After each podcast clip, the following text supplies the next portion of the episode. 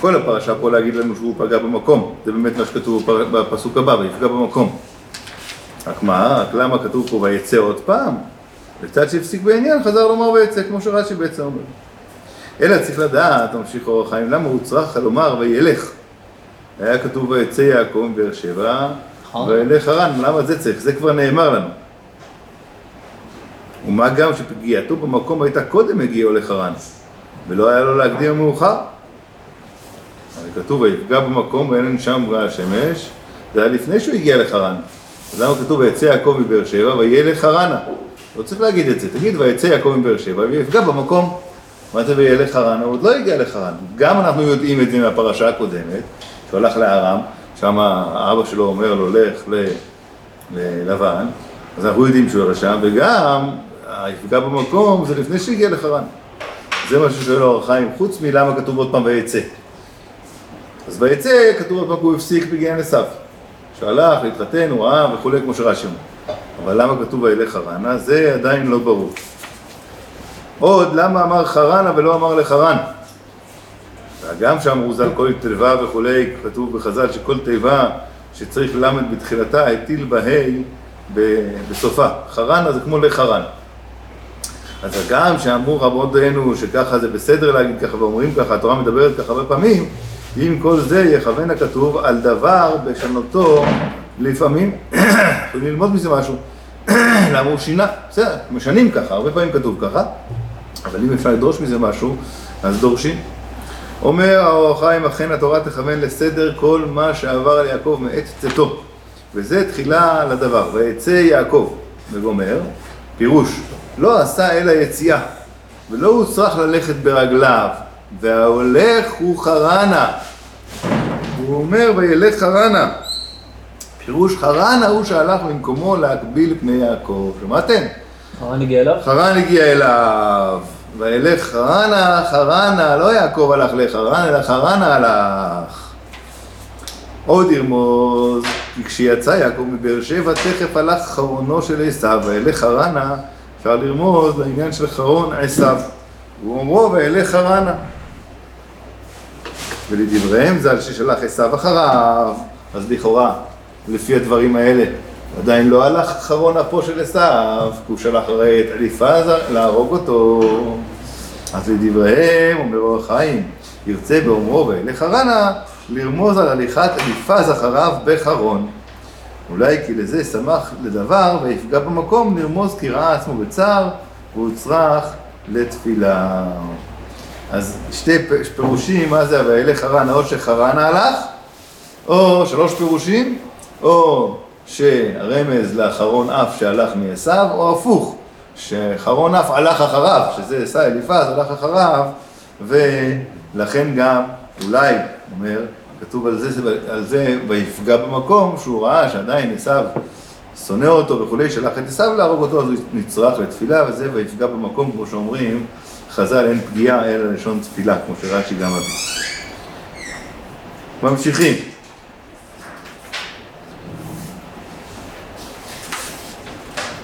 אומר אור החיים, ויפגע במקום, לקראת הפסוק, ויפגע במקום, וילן שם כי באה השמש, ויקח מאבני המקום, וישם במרשותיו, וישכב במקום ההוא. פסוק י"א. אומר אור החיים, ויפגע במקום פשטו של מקרא שפגע במקום אחד של יישוב. הוא מצא במקום, פתאום פגע במקום, הגיע למקום. כמו שתמצא שגמר אומר, הכתוב לבסוף, דכתיב אולם לוז שם העיר, הרי כי עיר הייתה, והיה להם שם בעיר ההיא. היה פשט, ויפגע במקום. ואומרו כי באה השמש, לומר שזולת זה היה הולך הוא להגיע למזחוז חפצו במצוות אביו ואמו. הוא לא היה לן שמה, אלא רק בגלל שבאה השמש, ירדה השקיעה, הגיעה השקיעה. ורז"ל פירשו במקום הידוע, במקום, ויפגע במקום, בה"א הידיעה כביכול הבית בפתח, לומר שזה הר המוריה. הכתיב הביאר את המקום מרחוק, אז גם כאן במקום זה הר המוריה. וזה דרך דרש בנקודת הה"א, כן, המקום. ולדבריהם ז"ל, ולדבריהם ז"ל ככתובים וכמסורים אצלנו, ואין סתירה לדברנו, כמו שפירש רש"י שנעקר המוריה, הוא בא לשם כי הוא מקום, הוא זה מקום המקודש. אז זה לא סותר לדרשה של חז"ל, שהגיע, שהיה גם את העניין של הר המוריה שם, כי משה רש"י גם מפרש שהר המוריה נעקר ובא אליו. אז זה לא סותר. הפשט הוא ויפגע במקום, הכוונה פגע במקום בעיר מסוימת. רש"י כאן כן, רש"י כאן כן. רש"י אומר, ויפגע במקום, אומר רש"י, במקום, לא הזכיר הכתוב באיזה מקום, אלא המקום הנזכר במקום אחר הוא הר המוריה, שנאמר בו וירא את המקום מרחוק. זה הפרשה של חז"ל. כן, אבל העניין שנעקר זה לא פה. לא, זה גם כאילו מביא כאן את זה רש"י ב... העיקר ראינו שזה... איפה הוא הביא את זה? לא, לא, לא, הוא רואה את זה, הוא רואה...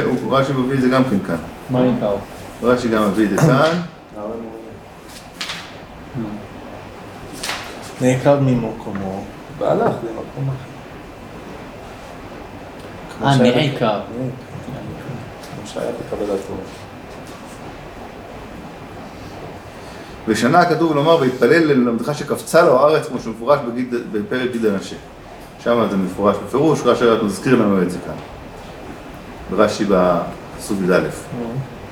בסדר? אז אור החיים מפרש קודם כל את הפשט, וזה לא סותר לחז"ל, שגם הר המוריה נעקר ובא במקום, הכוונה הר המוריה, כי כמו שרש"י אומר, נעקר הר המוריה ובא לשם.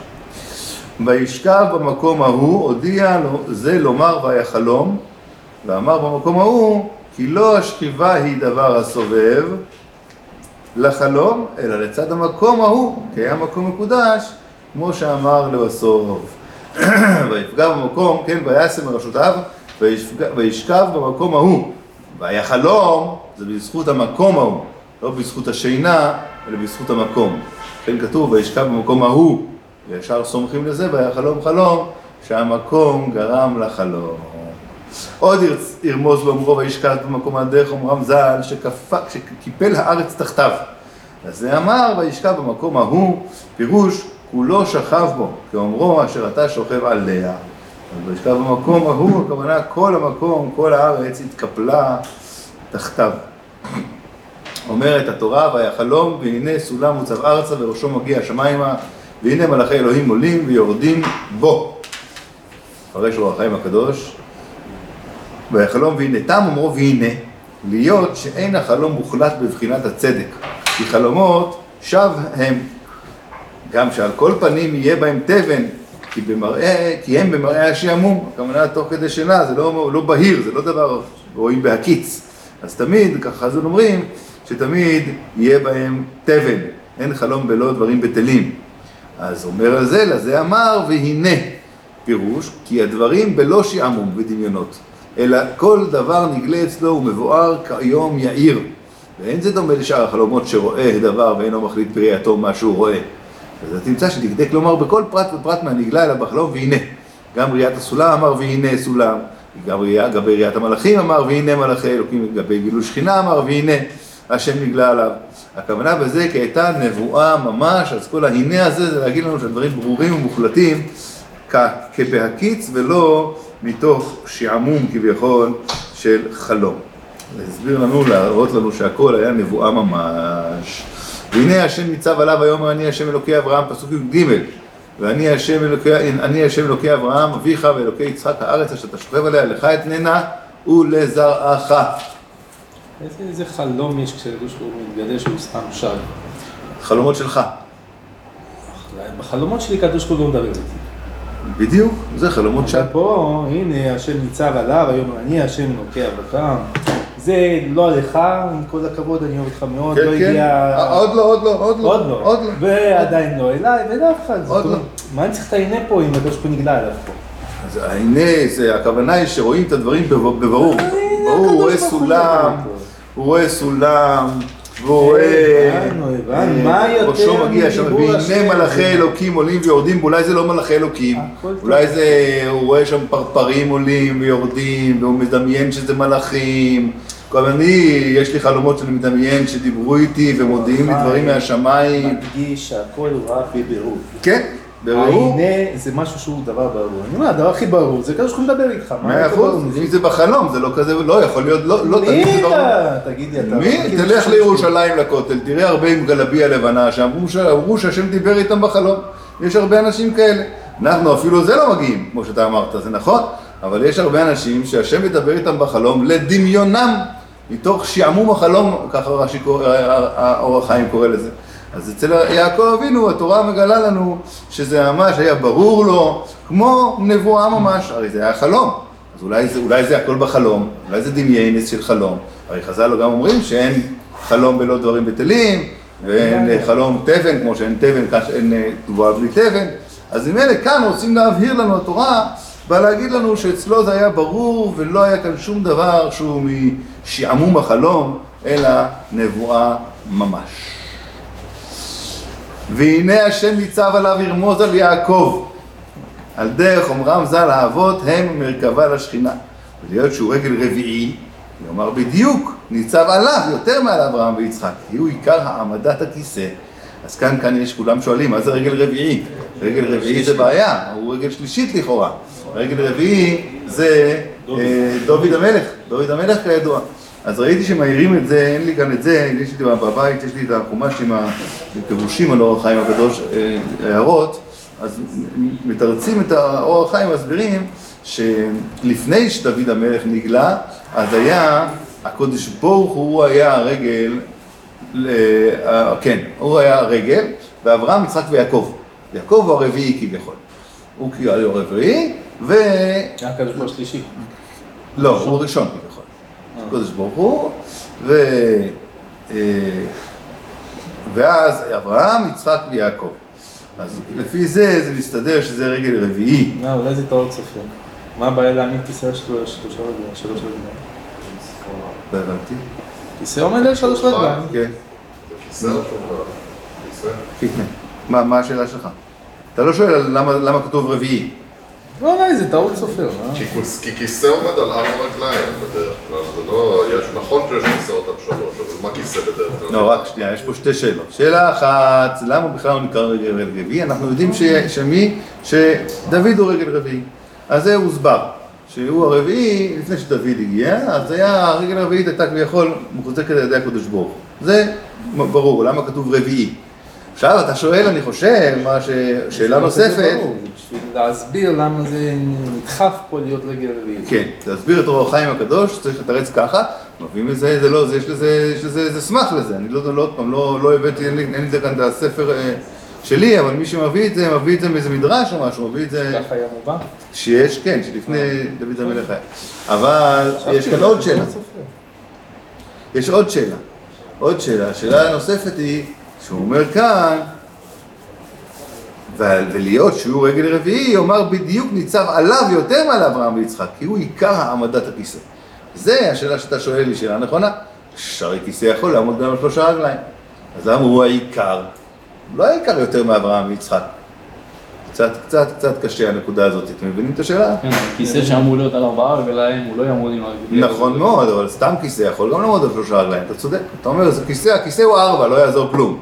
אז הרביעי עליו ניצב הכל, אני שומע, אני שומע, זה תירוץ, שומע. דברים על כיסא של ארבע רגליים, זה הכיסא שבשמיים, זה הכיסא שיש, השכינה ארבע רגליים. אז מלא, הוא יותר, הוא עיקר הכיסא עליו. בסדר, בסדר, שומע, שומע. אז לכן, והשם ניצב עליו, הכוונה דווקא עליו, בייחוד עליו, כי הוא הרביעי. שהרי כיסא של ארבע רגליים, שלושה רגליים, לא עומד כמו שצריך. ויאמר אליו, לא, כי ביחד דוד בא, מה? מחליפים את הקדוש ברוך הוא ב... כן, כן, הכל בהתחלה עמד על הקדוש ברוך הוא, לא? לכאורה, כל העולם עמד על הקדוש ברוך הוא. לא יודע, יום עוד זה עומד על הקדוש. וזה כבר פילוסופיה. אלוקי אברהם אביך, מה אמר לו השם? ויאמר אני השם אלוקי אברהם אביך ואלוקי יצחק הארץ שאתה שוכב עליה, לך אתננה ולזרעך. אומר אור החיים, אלוקי אברהם אביך תם, אמרו אביך ללא צורך, כולם יודעים שאברהם זה האבא שלו, למה כתוב אביך? גם דיוק לומר אביך באברהם, ולא אמר אברהם ויצחק אבותיך, דווקא אברהם אביך ואלוקי יצחק. הארץ אתה שוכב עליה, לך אתננה. דווקא באברהם אביך. ווס, ווס, א', אנחנו יודעים את זה, ב' כבר, לא אומרים את זה ליצחק, מה דווקא אביך? נתכוון למעט עשיו מירושת אברהם, ועשה יעקב הוא היורש אברהם, לא שתגיע ירושה ליצחק וממנה יירשנה יעקב, שאם כן תגיע ירושה לעשיו, אם זה כבר עובר דרך יצחק, אז דיני תורה, דיני תורה, זה מגיע גם לעשיו. וחששת ישמעאל איננה חששה, למה? כי כבר כתבתי שמשפט עבד יש לו, לכתיב בן האמה ולא בנך, וגופו קנוי ליצחק, ראינו את זה בפרשת חיי שרה. ואין טענת עשיו בו בישמעאל, כי ירושת אברהם נתנה ליעקב ולא לעשיו. אז אלוקי אברהם אביך, אברהם הוא אביך ולא יצחק אביך כביכול, כי אם זה יצחק אביך אז יש גם פה משהו לעשיו. אנחנו רוצים למעט את עשיו, אין לו שום חלק. והגם שבן מומר יורש את אביו, דבר תוירו. בכל אופן הוא הבן שלו. בכל אופן הוא הבן שלו. אז כאן, שנתן השם לאברהם מתנות וברכות וכדומה, נתן לו על מנת שאחריו ליעקב, ואומרו, כי ביצחק יקרא לך זרע. והגם ששם זרע לא יריע לנחלה, שירש, הגם שאינו נקרא זרעו, הרי מצינו שזרע פסול יקרא גם כן זרע, כדאית בסנהדרין. עוד שאלה. אז נתחיל לאט לאט. דבר ראשון הוא אומר, אלוקי אברהם אביך, להגיד שאברהם אביך ולא יצחק כביכול, כדי שהירושה, להגיד שהירושה עוברת מאברהם ישר ליעקב. אה, אבל סוף סוף, עשיו הוא גם כן, כאילו שהוא בן מואר, הוא גם, בן גם נמצא כאן. אז הוא אומר,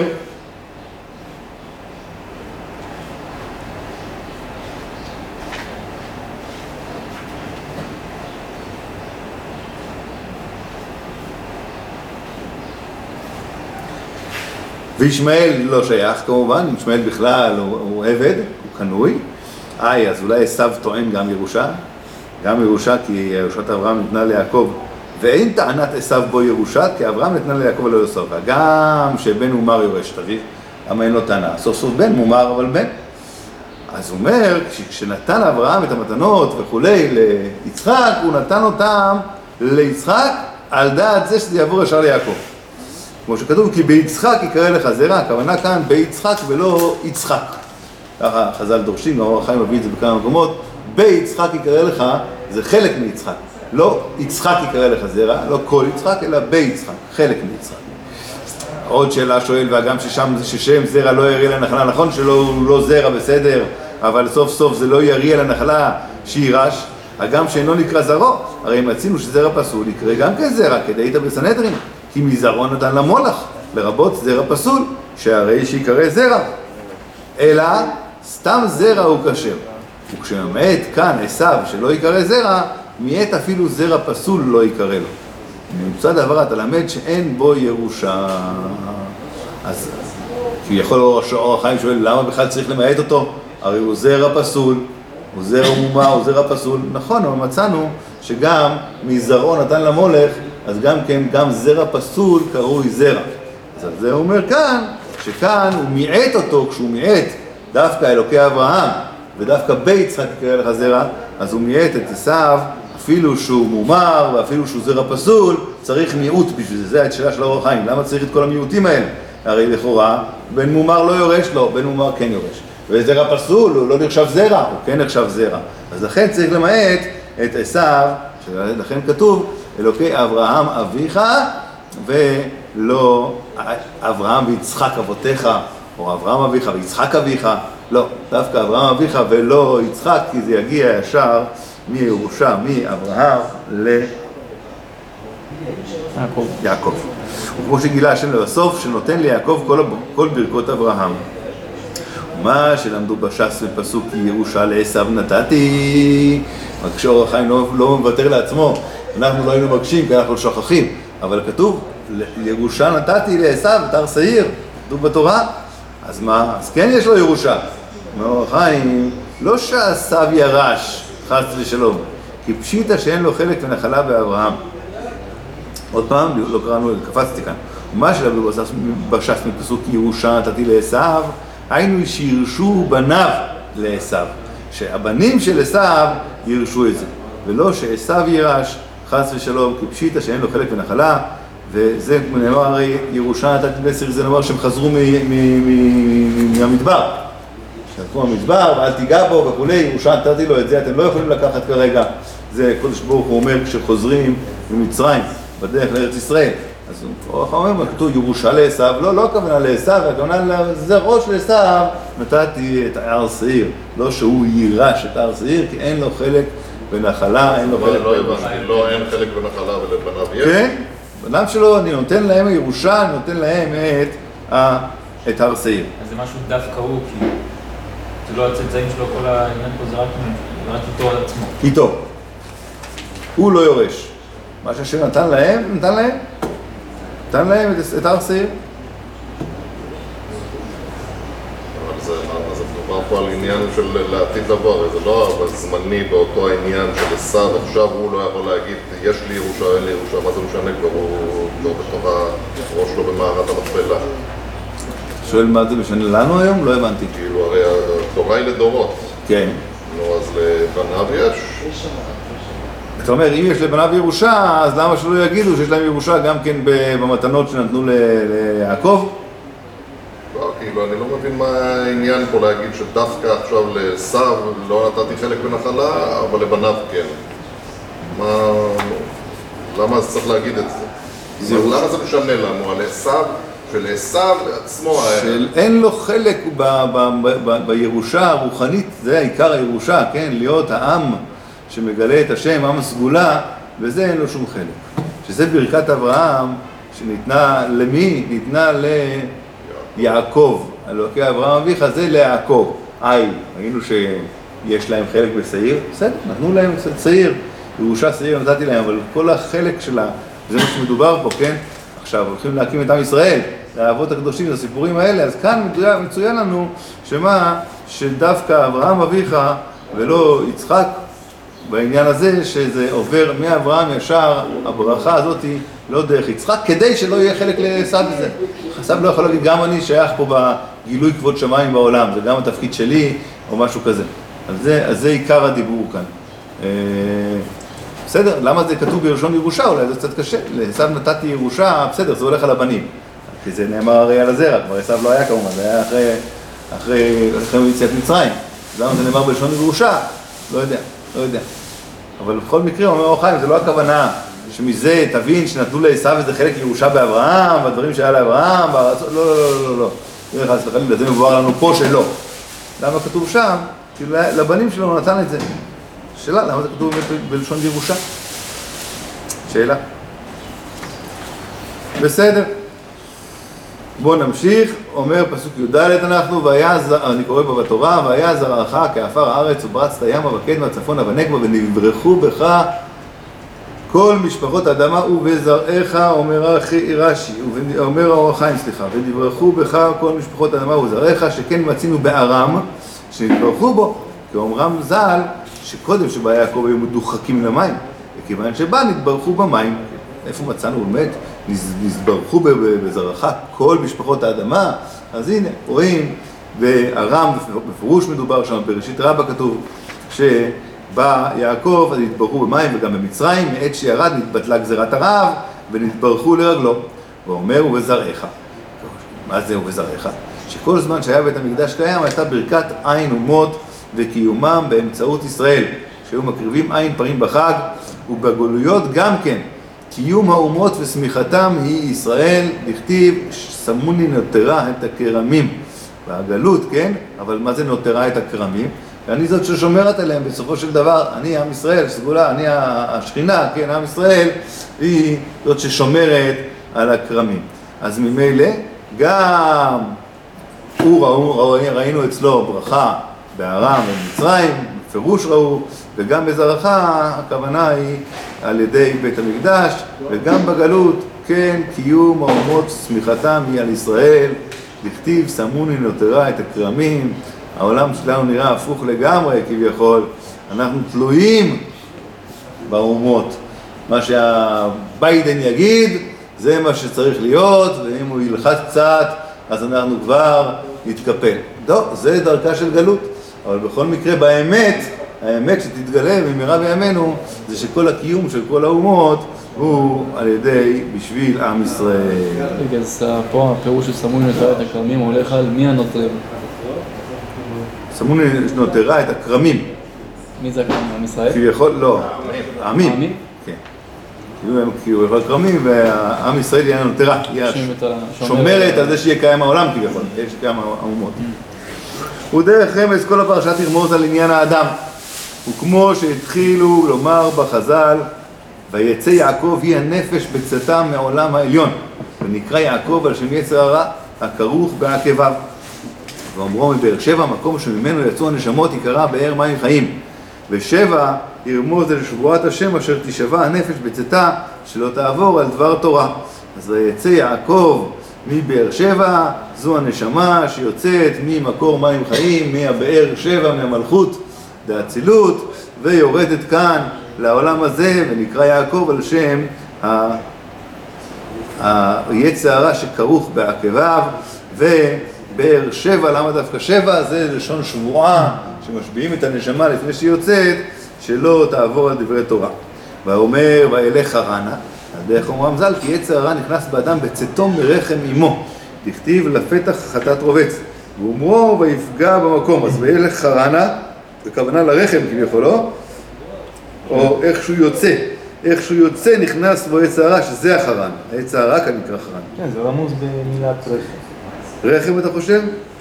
כן, האותיות שבאות אחרי רחם, אחרי זה שין, אחרי חד זה ט' ואחרי מהם זה נון, אז זה אותיות צטן. איך שיוצא מהרחם או... כן, נכון, אבל כאן שכתוב הילך חרנה, אז מה, לרחם או הכוונה בצאתו מן הרחם? בצאתו מן הרחם. ויפגע במקום, כי צריך האדם להתפלל להשם שהוא מקומו של עולם, שלא יעזבנו בידו. ואמרו, ויהי להם שם גבעה ים שמש, שצריך להתנהג כן עד לכתו מעולם הזה כשיעריב שמשו. ואומרם ז"ל, אל תאמין בעצמך עד יום מותך. ואמרו, ויקח מאבני המקום, על דרך אומרם ז"ל, אמר רבי שמעון בן לקיש, העולם ירגיז יצר אדם, יצר אדם את יצר הטוב על יצר הרע. ואם לאו, יעסוק בתורה. כתיב, אמרו בלבבכם, והוא אמרו מאבני המקום, פירוש בניינו של עולם שהם דברי תורה, ויקח מאבני המקום, הכוונה מדברי תורה. גם התייחס להם אבני המקום שבהם נסכל ונרגם יצר הרע וכוחותיו, והוא מה שאמרו חז"ל בסוטה, תורה מצלת מיצר הרע, בין בזמן שעוסק בה, בין בזמן שאין עוסק בה. ואמרו ויעשה מרשותיו, התכוון על דרך מה, שאמרו, מה שאמר רבי שמעון בן לקיש, אם לא ניצחו, יקרא קריאת שמע שעל המיטה, שנאמר על משכבכם. אז ויקח מאבני המקום, כמנה דברי תתפלל קודם כל, צריך להתפלל, ויפגע במקום, ויקח מאבני, ויפגע במקום זה תפילה, ייקח מאבני המקום, הכמנה שיקח דברי תורה, להרגיז את יצר הרע, ויעשה מרשותיו, אם זה לא עובד, אז יקרא קריאת שמע. וישכב במקום ההוא, ויכוון למה שסיים, רבי שמעון בן לקיש לא ניצחו, יזכור לו יום המיטה. ואומרו וישכב שכיבה ידועה במקום הידוע, דרך כל הארץ, בית מועד לכל חי. אז שלושת הדרגות שאמר רבי שמעון בן לקיש, לעולם ירגיז יצר אדם, יצר הטוב על יצר הרע, אם לא, אם, אם הלך לו מוטב, אם לא יעסוק בתורה, אם לא יזכיר לו יום המיטה, ואם לא יזכיר לו, אם לא, אם לא יזכיר קריאת שמע, ואם לא עוזר, אז יזכיר לו את יום המיטה. ואמרו, וישכב, שכיבה ידועה במקום הידוענו. ואחר כל התנאים הללו, מובטח הוא שינצח היצר הרע. ומעתה מבשרו הכתוב שיהיה ראוי לענף מענפי הנבואה, שיגלה השם עליו בחלום ידבר בו. כן, ואז, זה, זה, כן, זה, זה כל הפרשה, כן, אז הוא עכשיו הולך, והנה השם ניצב עליו, אחרי ש... ויפגע במקום, ההוא, בא השמש, ויקח מאבני המקום, ויעשה מרשותיו, וישכב, יום המיטה, במקום ההוא, ואז והחלום ונס מוצב ארצה, ואז הוא ראוי לנבואה, כי היצר הרע לא יוכל לו. ומעתה מבשרו הכתוב שיהיה ראוי לענף מענפי הנבואה, שיגלה השם עליו, בחלום ידבר בו. וצא ולמד חלומותיו של רבי אלעזר בן ערך, המוראים בספר הזוהר. והסולם, מה זה הסולם? הוא סוד נפש האדם. ולהיות שבצאת נפש מהאדם בשוכבו, לא תעקר בהחלט מגופו, גם כשאדם ישן, והנפש כביכול עולה. אז היא לא נעקרת מגופו, הוא ישן במקום והוא ראה סולם. מה הוא ראה? הוא ראה שהנפש של בן אדם, אם היא הקרקע מוצב ארצה וראשו, וראשו מגיע השמיימה. אז זה מסביר אור החיים, שאפילו שהאדם בשוכבו לא תעקר, לא תעקר בהחלט מגופו, הנפש של האדם, אלא חלק, חלק ממנה בגוף, ואומרו מוצב ארצה, וחלק מגיע השמיימה. והעד על זה, איך יש לנו עדות לזה שבאמת לא כל הנפש יוצא, כשיהיה האדם ישן ויקיץ על ידי התנוענעות הגוף הישן. אם נפש אדם נפרדה והלכה לה, לא תרגיש בהתנוענעות הגוף, אלא ודאי כי מוצבת הארצה וראשה מגיע השמיימה, פירוש שאין מפסיק בינה ובין השמיים. האדם ישן, אתה עושה לו, הלאה, בוקר טוב, אתה מזיז את הגוף, אז הוא מתעורר. אם לא היה קשר בין הנשמה לגוף, אז הוא לא היה מתעורר מזה, לא היה מרגישה בהתנוענעות. אז זה הראיה שמה, כשהיא מוצבת ארצה וראשה מגיע השמיים, הפירוש שאין מפסיק בינה ובין השמיים. כיוון שיצא הרע באדם, אין, תגיע הנשמה לשמיים. הוא יושן ואין לו יצא הרע, מרק אותו כבר כן עם התורה, קריאת שמע, יום המיטה, אז אפשר שהנשמה תגיע לשמיים.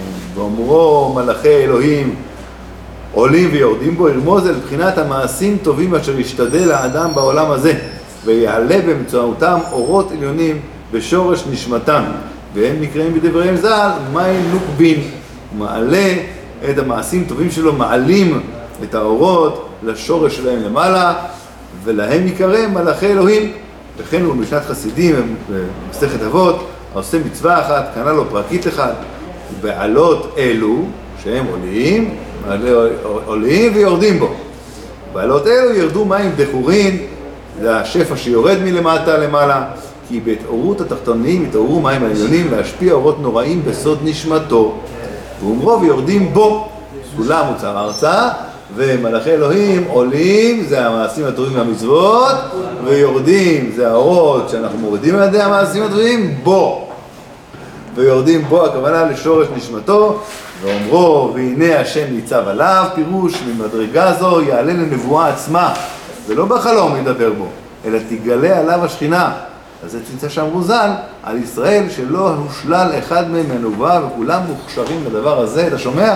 כולנו מוכשרים לנבואה, כולנו יכולים להגיע לדרגה של נבואה, וזה מה שמגלה לנו פה התורה ברמז, כן, על, על, פי, על פי הסוד, כן, על פי הדרך רמז.